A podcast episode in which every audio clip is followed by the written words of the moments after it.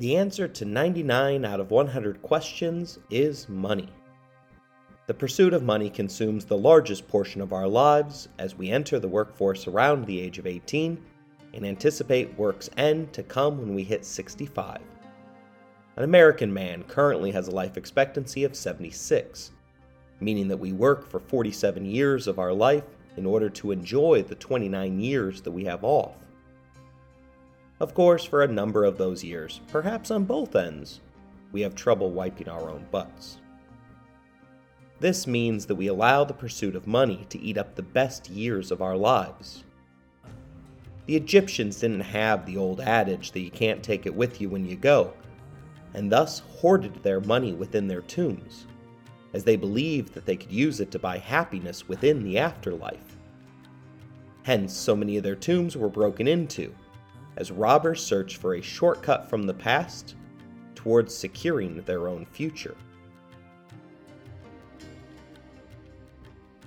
Money guides most historical turning points.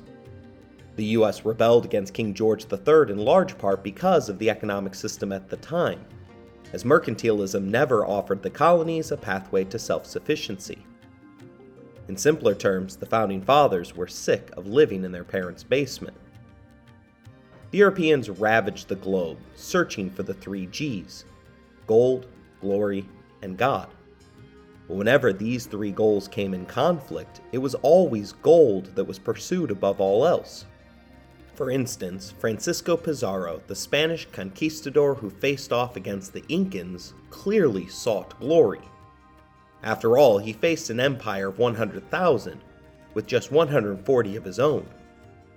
Upon the arrival of his opponent, the conquistador sent out his friar to offer up the chance to convert to Christianity, thereby embracing the glory of God. In exchange, the indigenous leader had brought furniture made of gold and silver, carried on a litter filled to the brim with emeralds. When the Incan discarded the useless Bible, it was written in Spanish and lacked pictures, the Spaniards threw away their understanding that their God had declared that thou shalt not kill, and proceeded with a slaughter for the ages. Religion has attempted to fight back against gold. The entire New Testament can be read as a rejection of modern economic theory, devoting entire chapters to Jesus' rants against banks that required interest payments. It isn't just the Christians either, as every established faith attempts to answer the inevitable questions that swirl around money Who has it? Who wants it? And how do I get it? The Jewish faith believes that it is God who gives you your wealth. Far from being the root of all evil, the Buddhists declare money to be a neutral force in the world, enabling you to either pursue good or evil. Hinduism, on the other hand, essentially tells you that you have no chance of escaping the pyramid of life and breaking reincarnation cycle if you don't have the means to engage in serious works of charity. In that faith's reasoning, your time spent helping others is wonderful, but money often acts as a multiplier, allowing you to accumulate enough points to reach moksha. The Islamic Hadith, the secondary religious text written by the Prophet Muhammad, gives the most graphic metaphor regarding wealth, telling us that whoever is made wealthy by Allah and does not contribute enough of his money to charity, then on the day of resurrection his wealth will be made into a bald headed poisonous male snake with two black spots over the eyes. The snake will encircle his neck and bite his cheeks and say, I am your wealth, I am your treasure.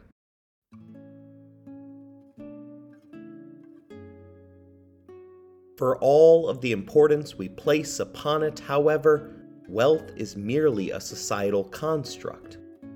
The money that we have in our bank accounts are merely imaginary numbers on a ledger within a supercomputer. Of course, this doesn't stop the Catholic Church from maintaining vast stores of treasures, despite the fact that it teaches its followers that the poor on earth are the rich in heaven. Some accounts have the Catholic Church's assets valued at more than $30 billion. Per capita, the Church of Latter day Saints, more commonly referred to as the Mormon faith, is even richer than that. Profitability thus seems to be important to Christian faiths, despite Matthew proclaiming that you cannot serve both God and money, as well as the gem that it is easier for a camel to go through the eye of a needle than for a rich man to enter the kingdom of God. History is likewise obsessed with wealth often elevating the world's richest men and women onto a pedestal for all to behold. From Robin Leach's Lifestyles of the Rich and Famous to the world of the Kardashians, the rest of us regularly tune in to see how the top 1% live. Caesar, Cleopatra, Alexander, Napoleon, Catherine, Elizabeth, and on have all had their reputations enhanced by their wealth. The obsession has been with us from the very start, as the world's oldest documents aren't a collection of the deeds of elite early men and women, but rather the recording of tax payments and the accumulation of debts and the ownership of property. Historian Yuval Noah Harari goes so far as to argue that the main impetus for mankind's development of writing was so that he could better keep track of the economic measures of our societies. Even one of humanity's oldest sayings gets lawyered by money. As the fictional character of Marshall Eriksen pointed out when his friend Barney Stinson repeated the belief on How I Met Your Mother that prostitution is the world's oldest profession. In rebuttal, Marshall poses the thought if true, how did the prostitute get paid?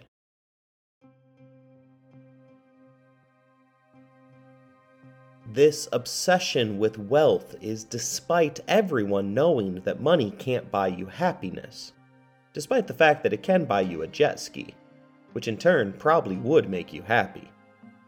Psychology today reveals that the old adage isn't quite right, as money can buy you happiness, but only up to a certain point. Surprisingly, that point is reached at $75,000. A salary that will buy your way into the lower portions of the American middle class. It is also the amount of money that will allow you to purchase daily necessities without penny pinching. After that point, however, it eats into one's time to pursue tasks that make us happy. You may be able to afford the jet ski, but do you have enough vacation days stored up to go and enjoy it? Marketers will, of course, answer that question in affirmation. But they only make money if you spend your money, creating a dangerous, never ending zero sum game. It is in itself a part of a larger game being played by capitalists across the globe. The vast majority of the world's economies combine some form of capitalism with socialist elements meaning that money is taken from wealthier citizens in order to redistribute it to the poor among us. The public school system, subsidized public transportation, libraries, as well as locally government funded police, medical, and fire units are all examples of socialist reforms that are now built into the capitalist model. My own thoughts regarding capitalism can be summed up via a distortion of a Winston Churchill quote about government as I believe that capitalism is the worst form of economics, except for all the others. It is an economic model that separates us into winners and losers within the economic marketplace. Think of it as a game of chutes and ladders, but note that not everyone begins the game at the same starting point. Someone who begins on Space 72 is still susceptible to sliding all the way down to the beginning of the board. Think about what Elon Musk has done since acquiring Twitter, one of the most recognizable brands of the modern tech age. He bought the company for $44 billion, and in less than a year has reduced its worth to less than a third of what he paid for. He has driven away users, changed the name from a beloved cartoon bird to an X, which makes it look like I now have an app on my phone that would be unsuitable for youth. Amazingly, Elon was so close to the top of the capitalist board that his mistakes haven't yet sent him anywhere near the poorhouse. His gigantic ladder to the top of the board came from creating PayPal, whose technology has fueled the modern international banking system. I could be wealthier. Of course, spending all of my time podcasting likely hinders my accumulation of wealth. I could choose to work during the summers that I have off from teaching. I could pick up more hours, volunteer to coach more teams. Doing so would elevate me but not enough to make a major difference in my life, merely moving me one further space on the board. And that is what leads to the modern day critique of American styled capitalism, namely that the ladders and slides are no longer evenly distributed. Sorting out winners and losers is fine, but we have to have an equal chance at becoming a winner. College has long been seen as the gateway to the American dream Anybody who works hard enough can achieve the degree that will set them on the path to success. Yet college now costs so much that individuals on the lower third of the board often can't even afford to attend. If they use public or private assistance, they become saddled with debt that is nearly impossible to pay off. Anchors that prevent the player from ever reaching their full potential. On the other end of the spectrum are legacy admissions, trust funds, as well as a who you know society. These serve as backstops for those who have attended the most exclusive and expensive schools, preventing the ultra wealthy from sliding too far down the board. Capitalism thus appears broken to the individuals that understand all of this, as inequality becomes locked in and the American dream transforms into a nightmare of castes.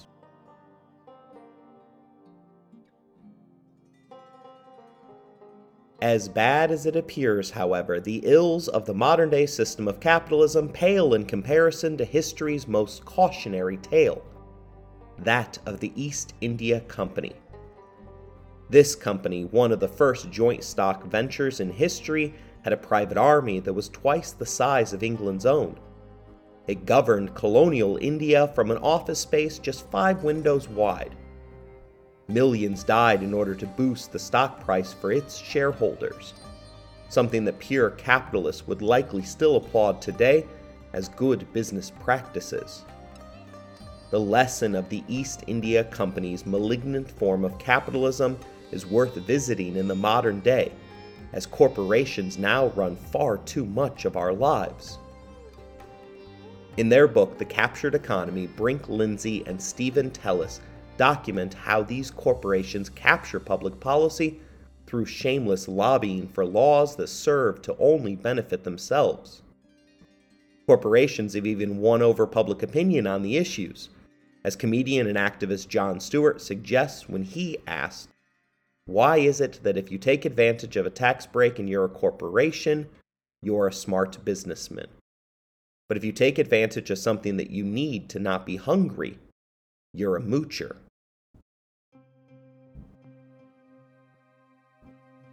Yanis Varoufakis, the former finance minister of Greece, connects the modern concerns to the past, stating that the East India Company was no aberration, though. It was the template for many subsequent corporations.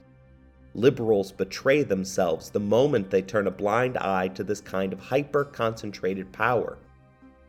This is why trading in apples does not even come close to trading in shares. Large quantities may produce, at worst, lots of bad cider. But large amounts of money invested in liquid shares can release demonic forces that no market or state can control.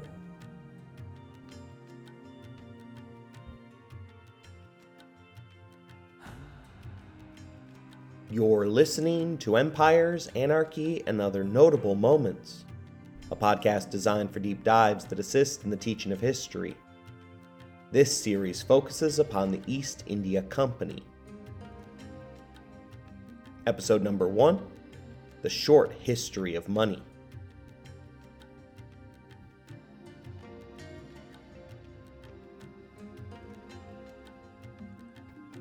Nomadic hunter gatherers had no money. They shared their goods and services through an economy of favors and obligations. Theirs was the original communal economy, one from which Karl Marx derived his economic model from. As we shifted to complex societies, individuals began to specialize in different fields. Doing so allowed us to become experts within our fields. This wasn't the game changer that money needed to take over our lives, as the workforce of the world's oldest civilization, Sumer, still consisted of 90% employed within the realm of food production. The remaining 10% worked on behalf of the society in order to be paid in food. A strict and rigid hierarchy of value hadn't yet been established. And their first attempt to do so was quite flawed as PBS informs us that the first currency ever used were cows. Cattle, to be more specific, as sheep, goats, camels, and other livestock were all exchanged at different rates of value. Story archaeology breaks down the complex system that Ireland used around 1400 BC, telling us that cattle could be exchanged to a value in set jewels ounce, usually of silver, or cumal, a female slave. Interestingly, that culture never used the measure and weight of a mug, or male slave, suggesting that the ancient Irish already saw infinite value in those who could produce. In each early civilization, the government took in the produce as tax revenue, but didn't keep it entirely to themselves. In fact, fast forward a few thousand years and realize that balancing the books in the ancient world had become the main determining factor if someone was a capable leader or not.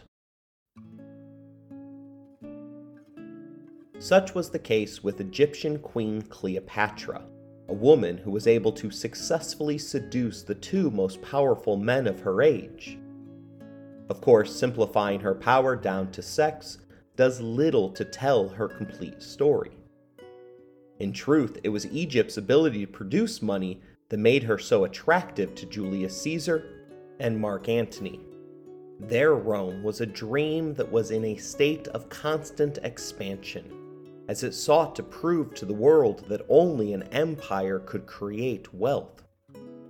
Cleopatra, on the other hand, according to historian Stacy Schiff, believed that money was able to buy empires.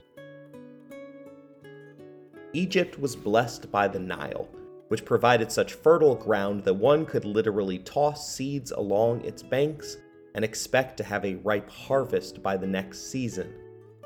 Her nation's unique ability to fund the wars of Rome's expansion were behind the economic and political rise of prominent Romans.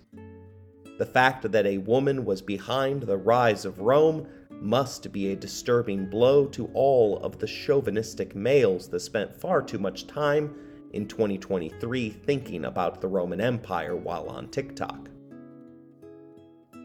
The key to Cleopatra's staying power was that she convinced the world that no other leader, including any Roman, could extract the same amount of wealth from her people as she could. This resulted in the two most powerful Romans choosing to work with her rather than against her. Money simplified relations between nations as well as the everyday folk.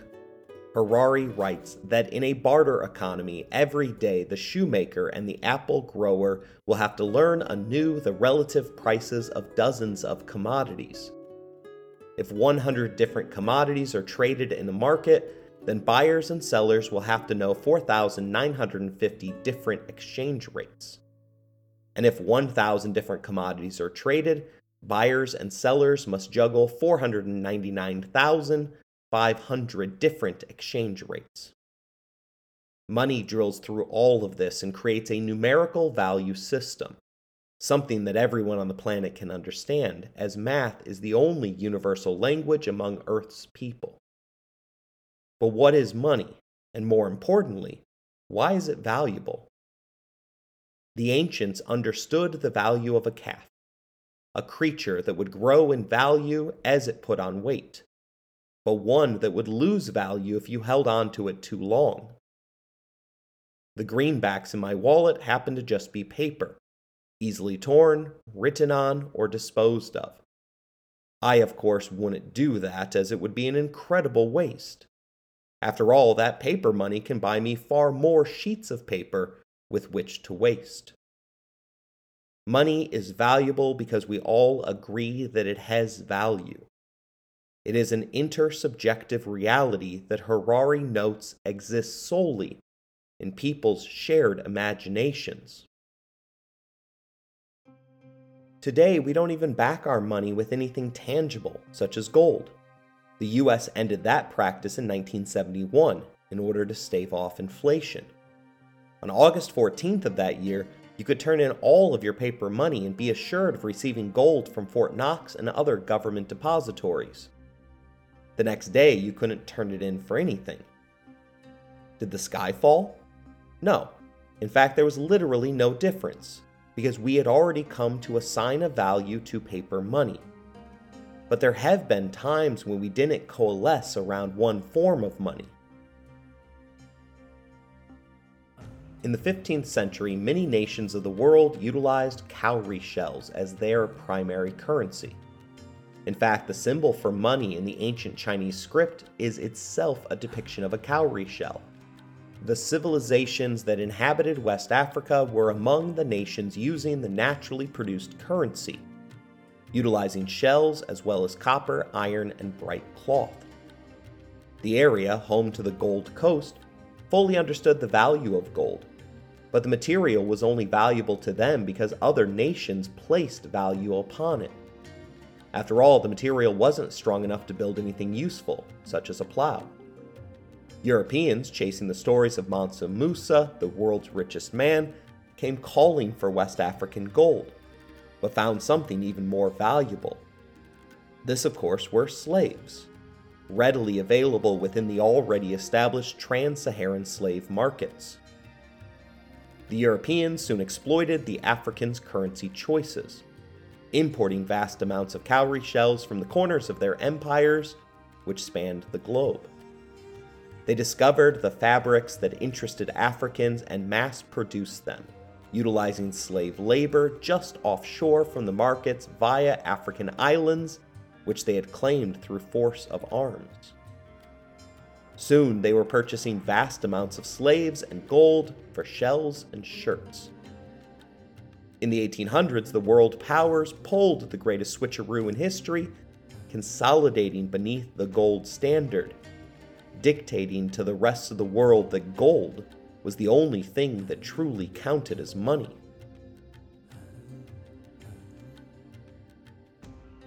The Americans and Europeans had spent the previous three decades hoarding the substance. Africa had spent just as long sending it away from its shores for what now amounted to trinkets. Cloth and shells had been dumped upon the African markets devaluing those currencies. As time went on, the bright cloth lost its color and therefore its value. Africa was left with currency that suddenly everyone agreed no longer had value. It was as though the cool kids got together in the middle of the game and changed the rules to their favor. In the first half of the exercise, they had convinced their opponents to eagerly give away vast quantities of gold, which was now the universally agreed upon definition of money, as well as a large portion of their workforce. Those laborers were then forcibly put to work in the Americas, mass producing cash crops such as cotton and sugarcane, the trade of which lined the pockets of Europeans as the West's access to cheap labor enabled the production of each, resulting in an explosion of wealth.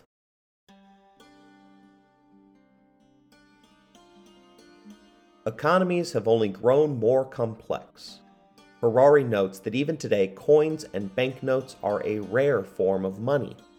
The sum total of money in the world is about 60 trillion, yet the sum total of coins and banknotes is less than 6 trillion. More than 90% of all money, more than 50 trillion appearing in our accounts, exists only on a computer screen. If everyone today were to go to their bank and withdraw their money, they would be met with the largest banking collapse in global history, as no institution in the world holds on to the money that you give them. Instead, they loan it out in exchange for interest, something that the Catholic Church for a few centuries outlawed due to its teachings regarding the sins of usury. Rather than end the practice, it monopolized banks among the Jewish citizens of Europe, resulting in some of the harshest stereotypes to have ever attached themselves to the Jewish people, namely, that they are almost all rich and greedy.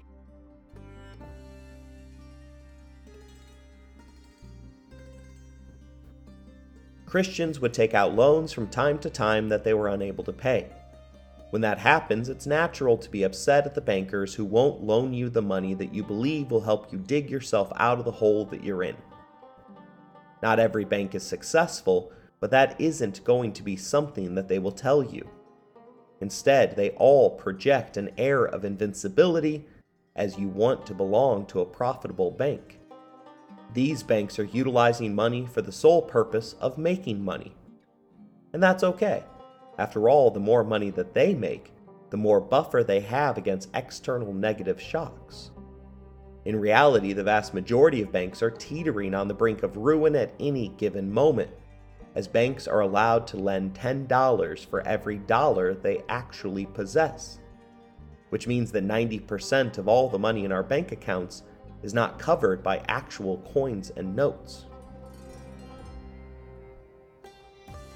The image of confidence put on by the lenders falls afoul of American entertainer Will Rogers' thoughts when he proclaimed that too many people spend money they haven't earned to buy things they don't want, to impress people that they don't like.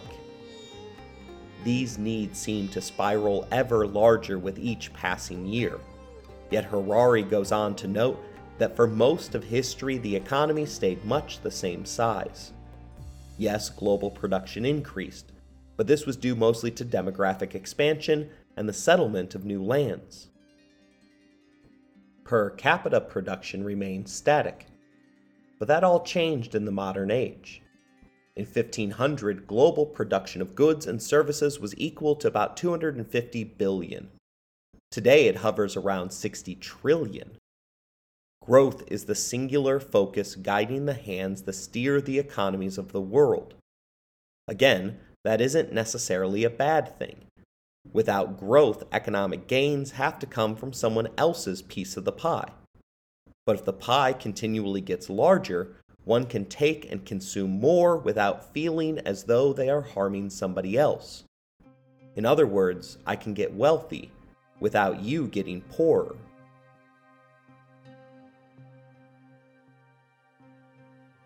That thought runs counter to the socialist elements that have embedded themselves into modern day capitalist nations such as France, England, and Canada.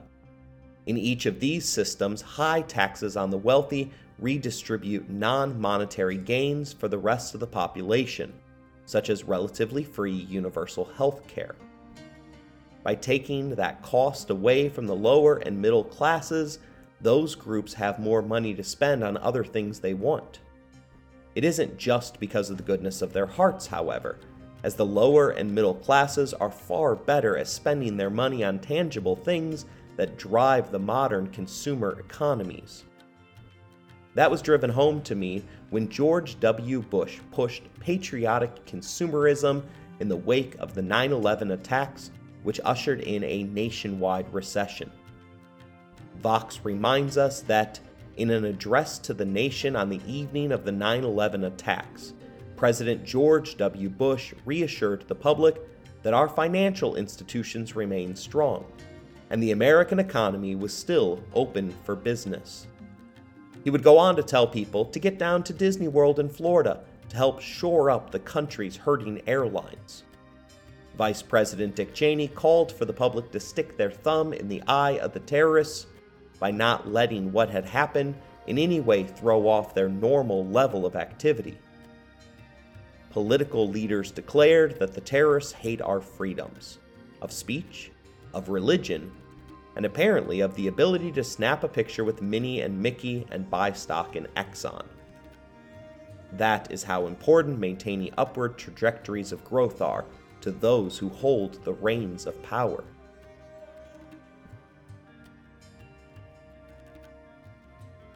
But growth isn't continuous, and the mass expansion of the economy has resulted in a number of large bubbles. Moments where goods receive inflated values of gigantic proportions before bursting. Bubbles can happen within real estate, banking, or even beanie babies. Joining the bubbles is a great way to enrich oneself, but the key is knowing when to jump out of the bubble towards safety.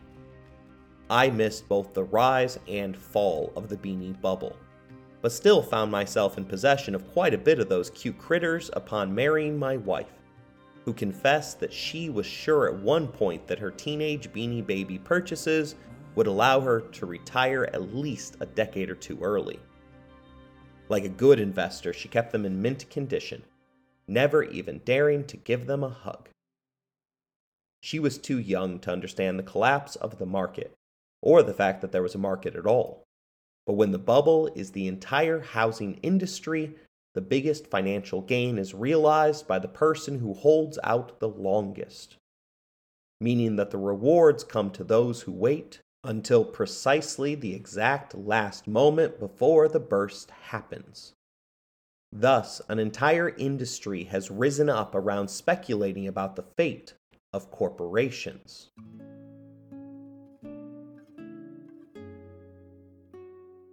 In January of 2021, Wall Street investors were betting against the company GameStop, which primarily sells video games and their merchandise the subreddit group r slash Wall Street Bets decided to get involved and began to purchase up the stock of the dying company for as low as $3 a share. Investment firms initially saw the rise in stock prices all the way up to $19 and proceeded to short the stock, which is essentially a bet that the price would lower to the point that the company went out of business.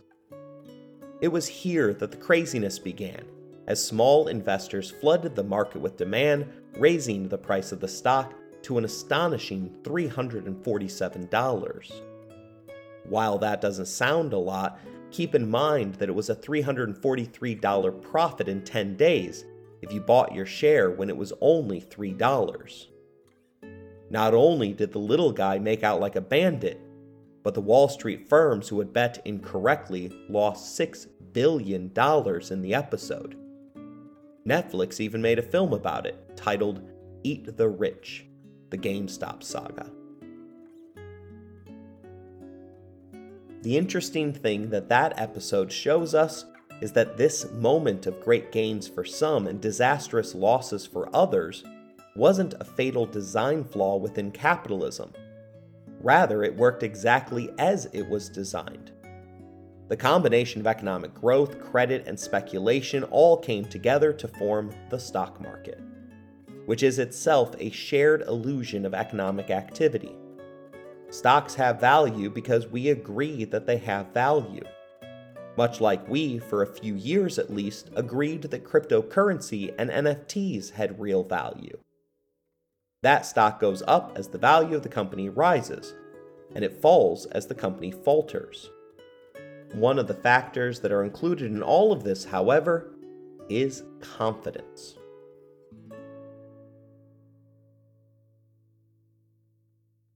Joint stock companies began to form during the Age of Discovery, as European expeditions were far too expensive for anyone to individually afford. That is why Christopher Columbus begged multiple monarchs for the three ships needed to cross the Atlantic, it is also why Ferdinand Magellan, after being refused by the King of Portugal, had to turn to the King of Spain in order to fund his adventure around the world. Juan Sebastian Elcano finished that route, delivering more than 50 tons worth of spices to the throne of Spain. While Elcano got a shiny new coat of arms, a government pension, and a new house, the vast majority of the profits went to the King of Spain. Within a year, Elcano was dead, unable to enjoy the spoils of his historic voyage.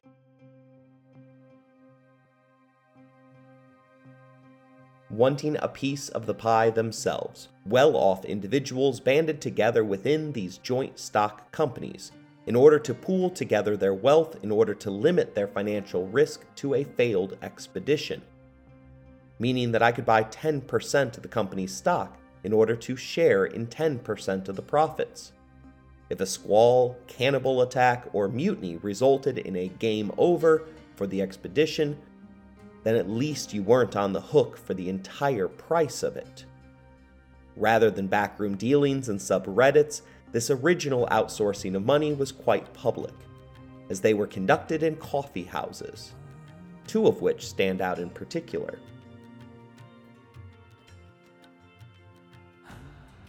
Jonathan's coffee house in London had always been a hot spot for those who plotted to rule the world.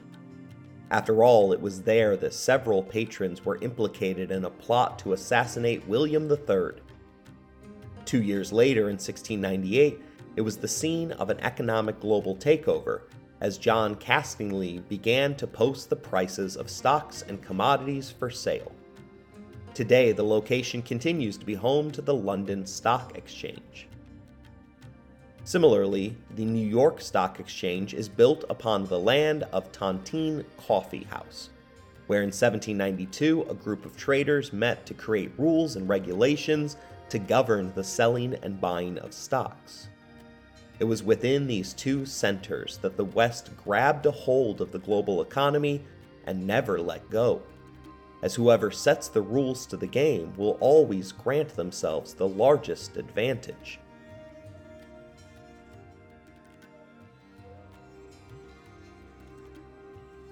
The two drugs have been intertwined ever since, with the Atlantic claiming that coffee is capitalism's favorite drug.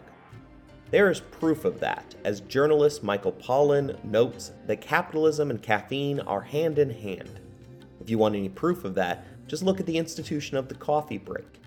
Your employer not only gives you a free drug at the workplace, but gives you a place and time in which to enjoy it twice a day in most places.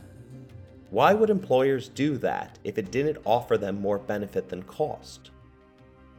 The skepticism is deserved, as capitalists are wired to expect some sort of economic benefit out of any and all actions. Interestingly, the coffee break went all the way up to the Supreme Court in the 1955 case of U.S. versus Greinetz. The website Eater describes this little known case for us, detailing that Greinetz owned the Denver tie factory Los Wigwam Weavers, and after World War II, struggled to find staff up for the surprisingly arduous task of tie making.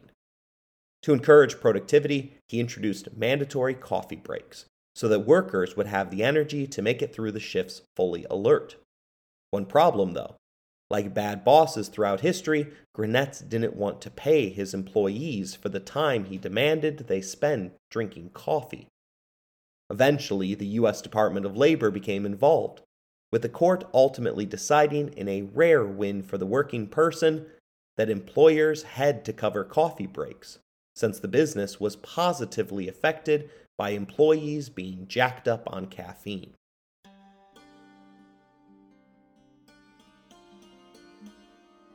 Confidence in one hand and coffee in the other. The men that primarily made up the customers at Jonathan's coffee house decided to take on the world in their never ending search for profit. It soon became normal for a joint stock company to run a colony the first joint stock company in America, the Virginian Company of London, was tasked with producing a profit in Jamestown. France's Mississippi Company founded New Orleans, and the Dutch West India Company settled both New Jersey and New York.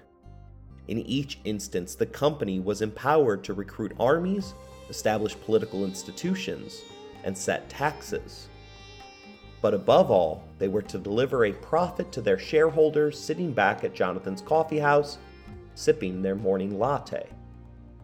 How that profit came about didn't matter to them, as the only skin that they had in the game was financial, If millions of people in some far off land starved to death so that the stock rose half a point, then so be it.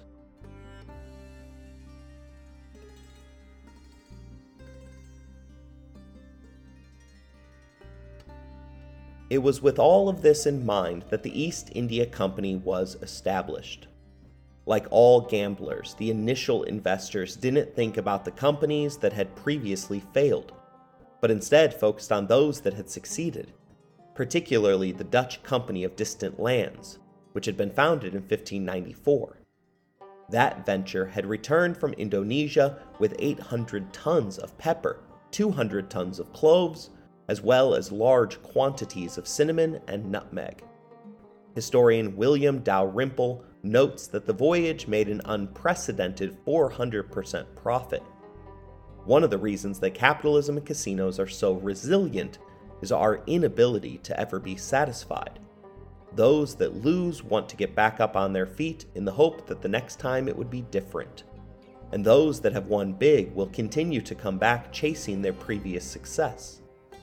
Greedy to hit the jackpot again, the Dutch turned to England in order to buy up more ships and supplies to fund the next journey. That spooked England, who also sought the riches afforded by the spice trade, and on December 31, 1600, 218 investors received a royal charter to form the British East India Company. Dalrymple writes that it turned out to offer far wider powers than the petitioners had perhaps expected or even hoped for. As well as freedom from all custom duties for their first six voyages, it gave them a British monopoly for 15 years over trade to the East Indies, a vaguely defined area that was soon taken to encompass all trade and traffic between the Cape of Good Hope and the Strait of Magellan as well as granting semi sovereign privileges to rule territories and raise armies.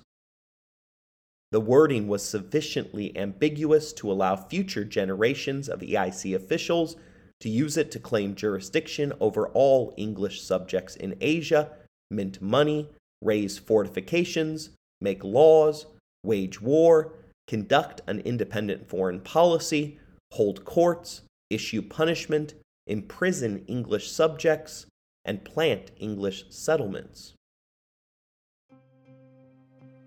The company's flagship was a massive 900 ton vessel known as the Scourge of Malice.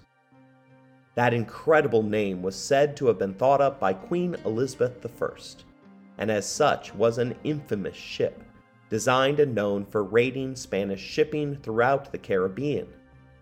Its name was soon changed to the Red Dragon, something that I find to be slightly less menacing. It set sail for the East India Company on February 13, 1601, along with three smaller escorts.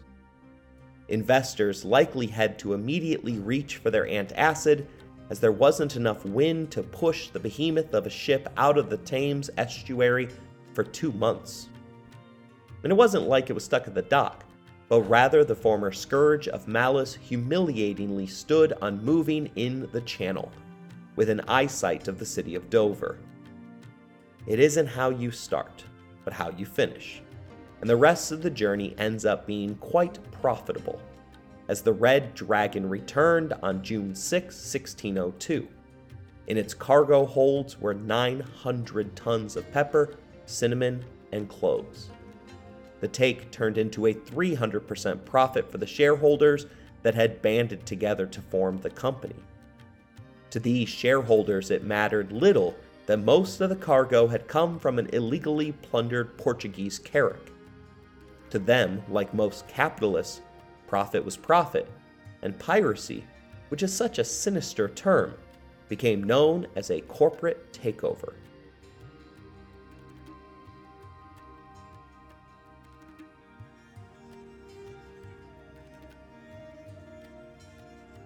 15 more voyages were successfully made over the next 15 years. Yet still, the company, and subsequently England, remained far behind the Dutch, whose deep government pockets were funding far more excursions into Asia. Part of the problem was that English investors saw the cheap land of the New World as a far safer investment that provided a more lucrative return. Thus, the EIC raised 68,373 pounds, as opposed to the 550,000 that were used to fund the Dutch excursions. You wouldn't choose wrong if you chose to purchase 100 fertile acres of Virginia for 10 shillings, rather than 10 shares of East India stock for 120 pounds. But there was a divide for who invested in which opportunity. Interestingly enough, it was the nobility, the gentlemen of England, who decided to make their fortunes by investing in American land, which left the EIC selling its shares to former residents of Newgate Prison, as well as the Bedlam Lunatic Asylum. These turned out to be the exact type of investors needed to prop up the risky venture. As the competition turned violent, with the company finding itself caught in the middle of the fighting between the Dutch and the English. Again, the Dutch were the ones who got the better of the situation, forcing the EIC to initially turn away from the spice trade altogether. The defining moment was the Amboina Massacre. Captured in two wood cuttings and a dozen pamphlets published under the title a true relation of the unjust, cruel, and barbarous proceedings against the English. The massacre involved 10 English merchants belonging to the EIC being waterboarded, placed on the rack, as well as having their limbs blown off with gunpowder. Eventually, the 10 merchants and 11 others were burned alive by the Dutch East India Company. Still, a joint stock corporation can't just dissolve due to a setback. Even though the original investors would have long ago made a massive profit off of the company's early success, there would have been new investors demanding that they get the same from their money. Thus, the company pivoted away from the spice trade, this time focusing on cornering the less competitive markets of cotton, textiles, and indigo. Dalrymple points out that the source for all three of these luxuries was India. We'll examine their landing and conquering of the subcontinent by the East India Company in our next episode. I hope you enjoyed today's episode. If you want to interact with the show, you can email us at resourcesbylowery at gmail.com. If you would like to financially support the show, please look in the show description for more information.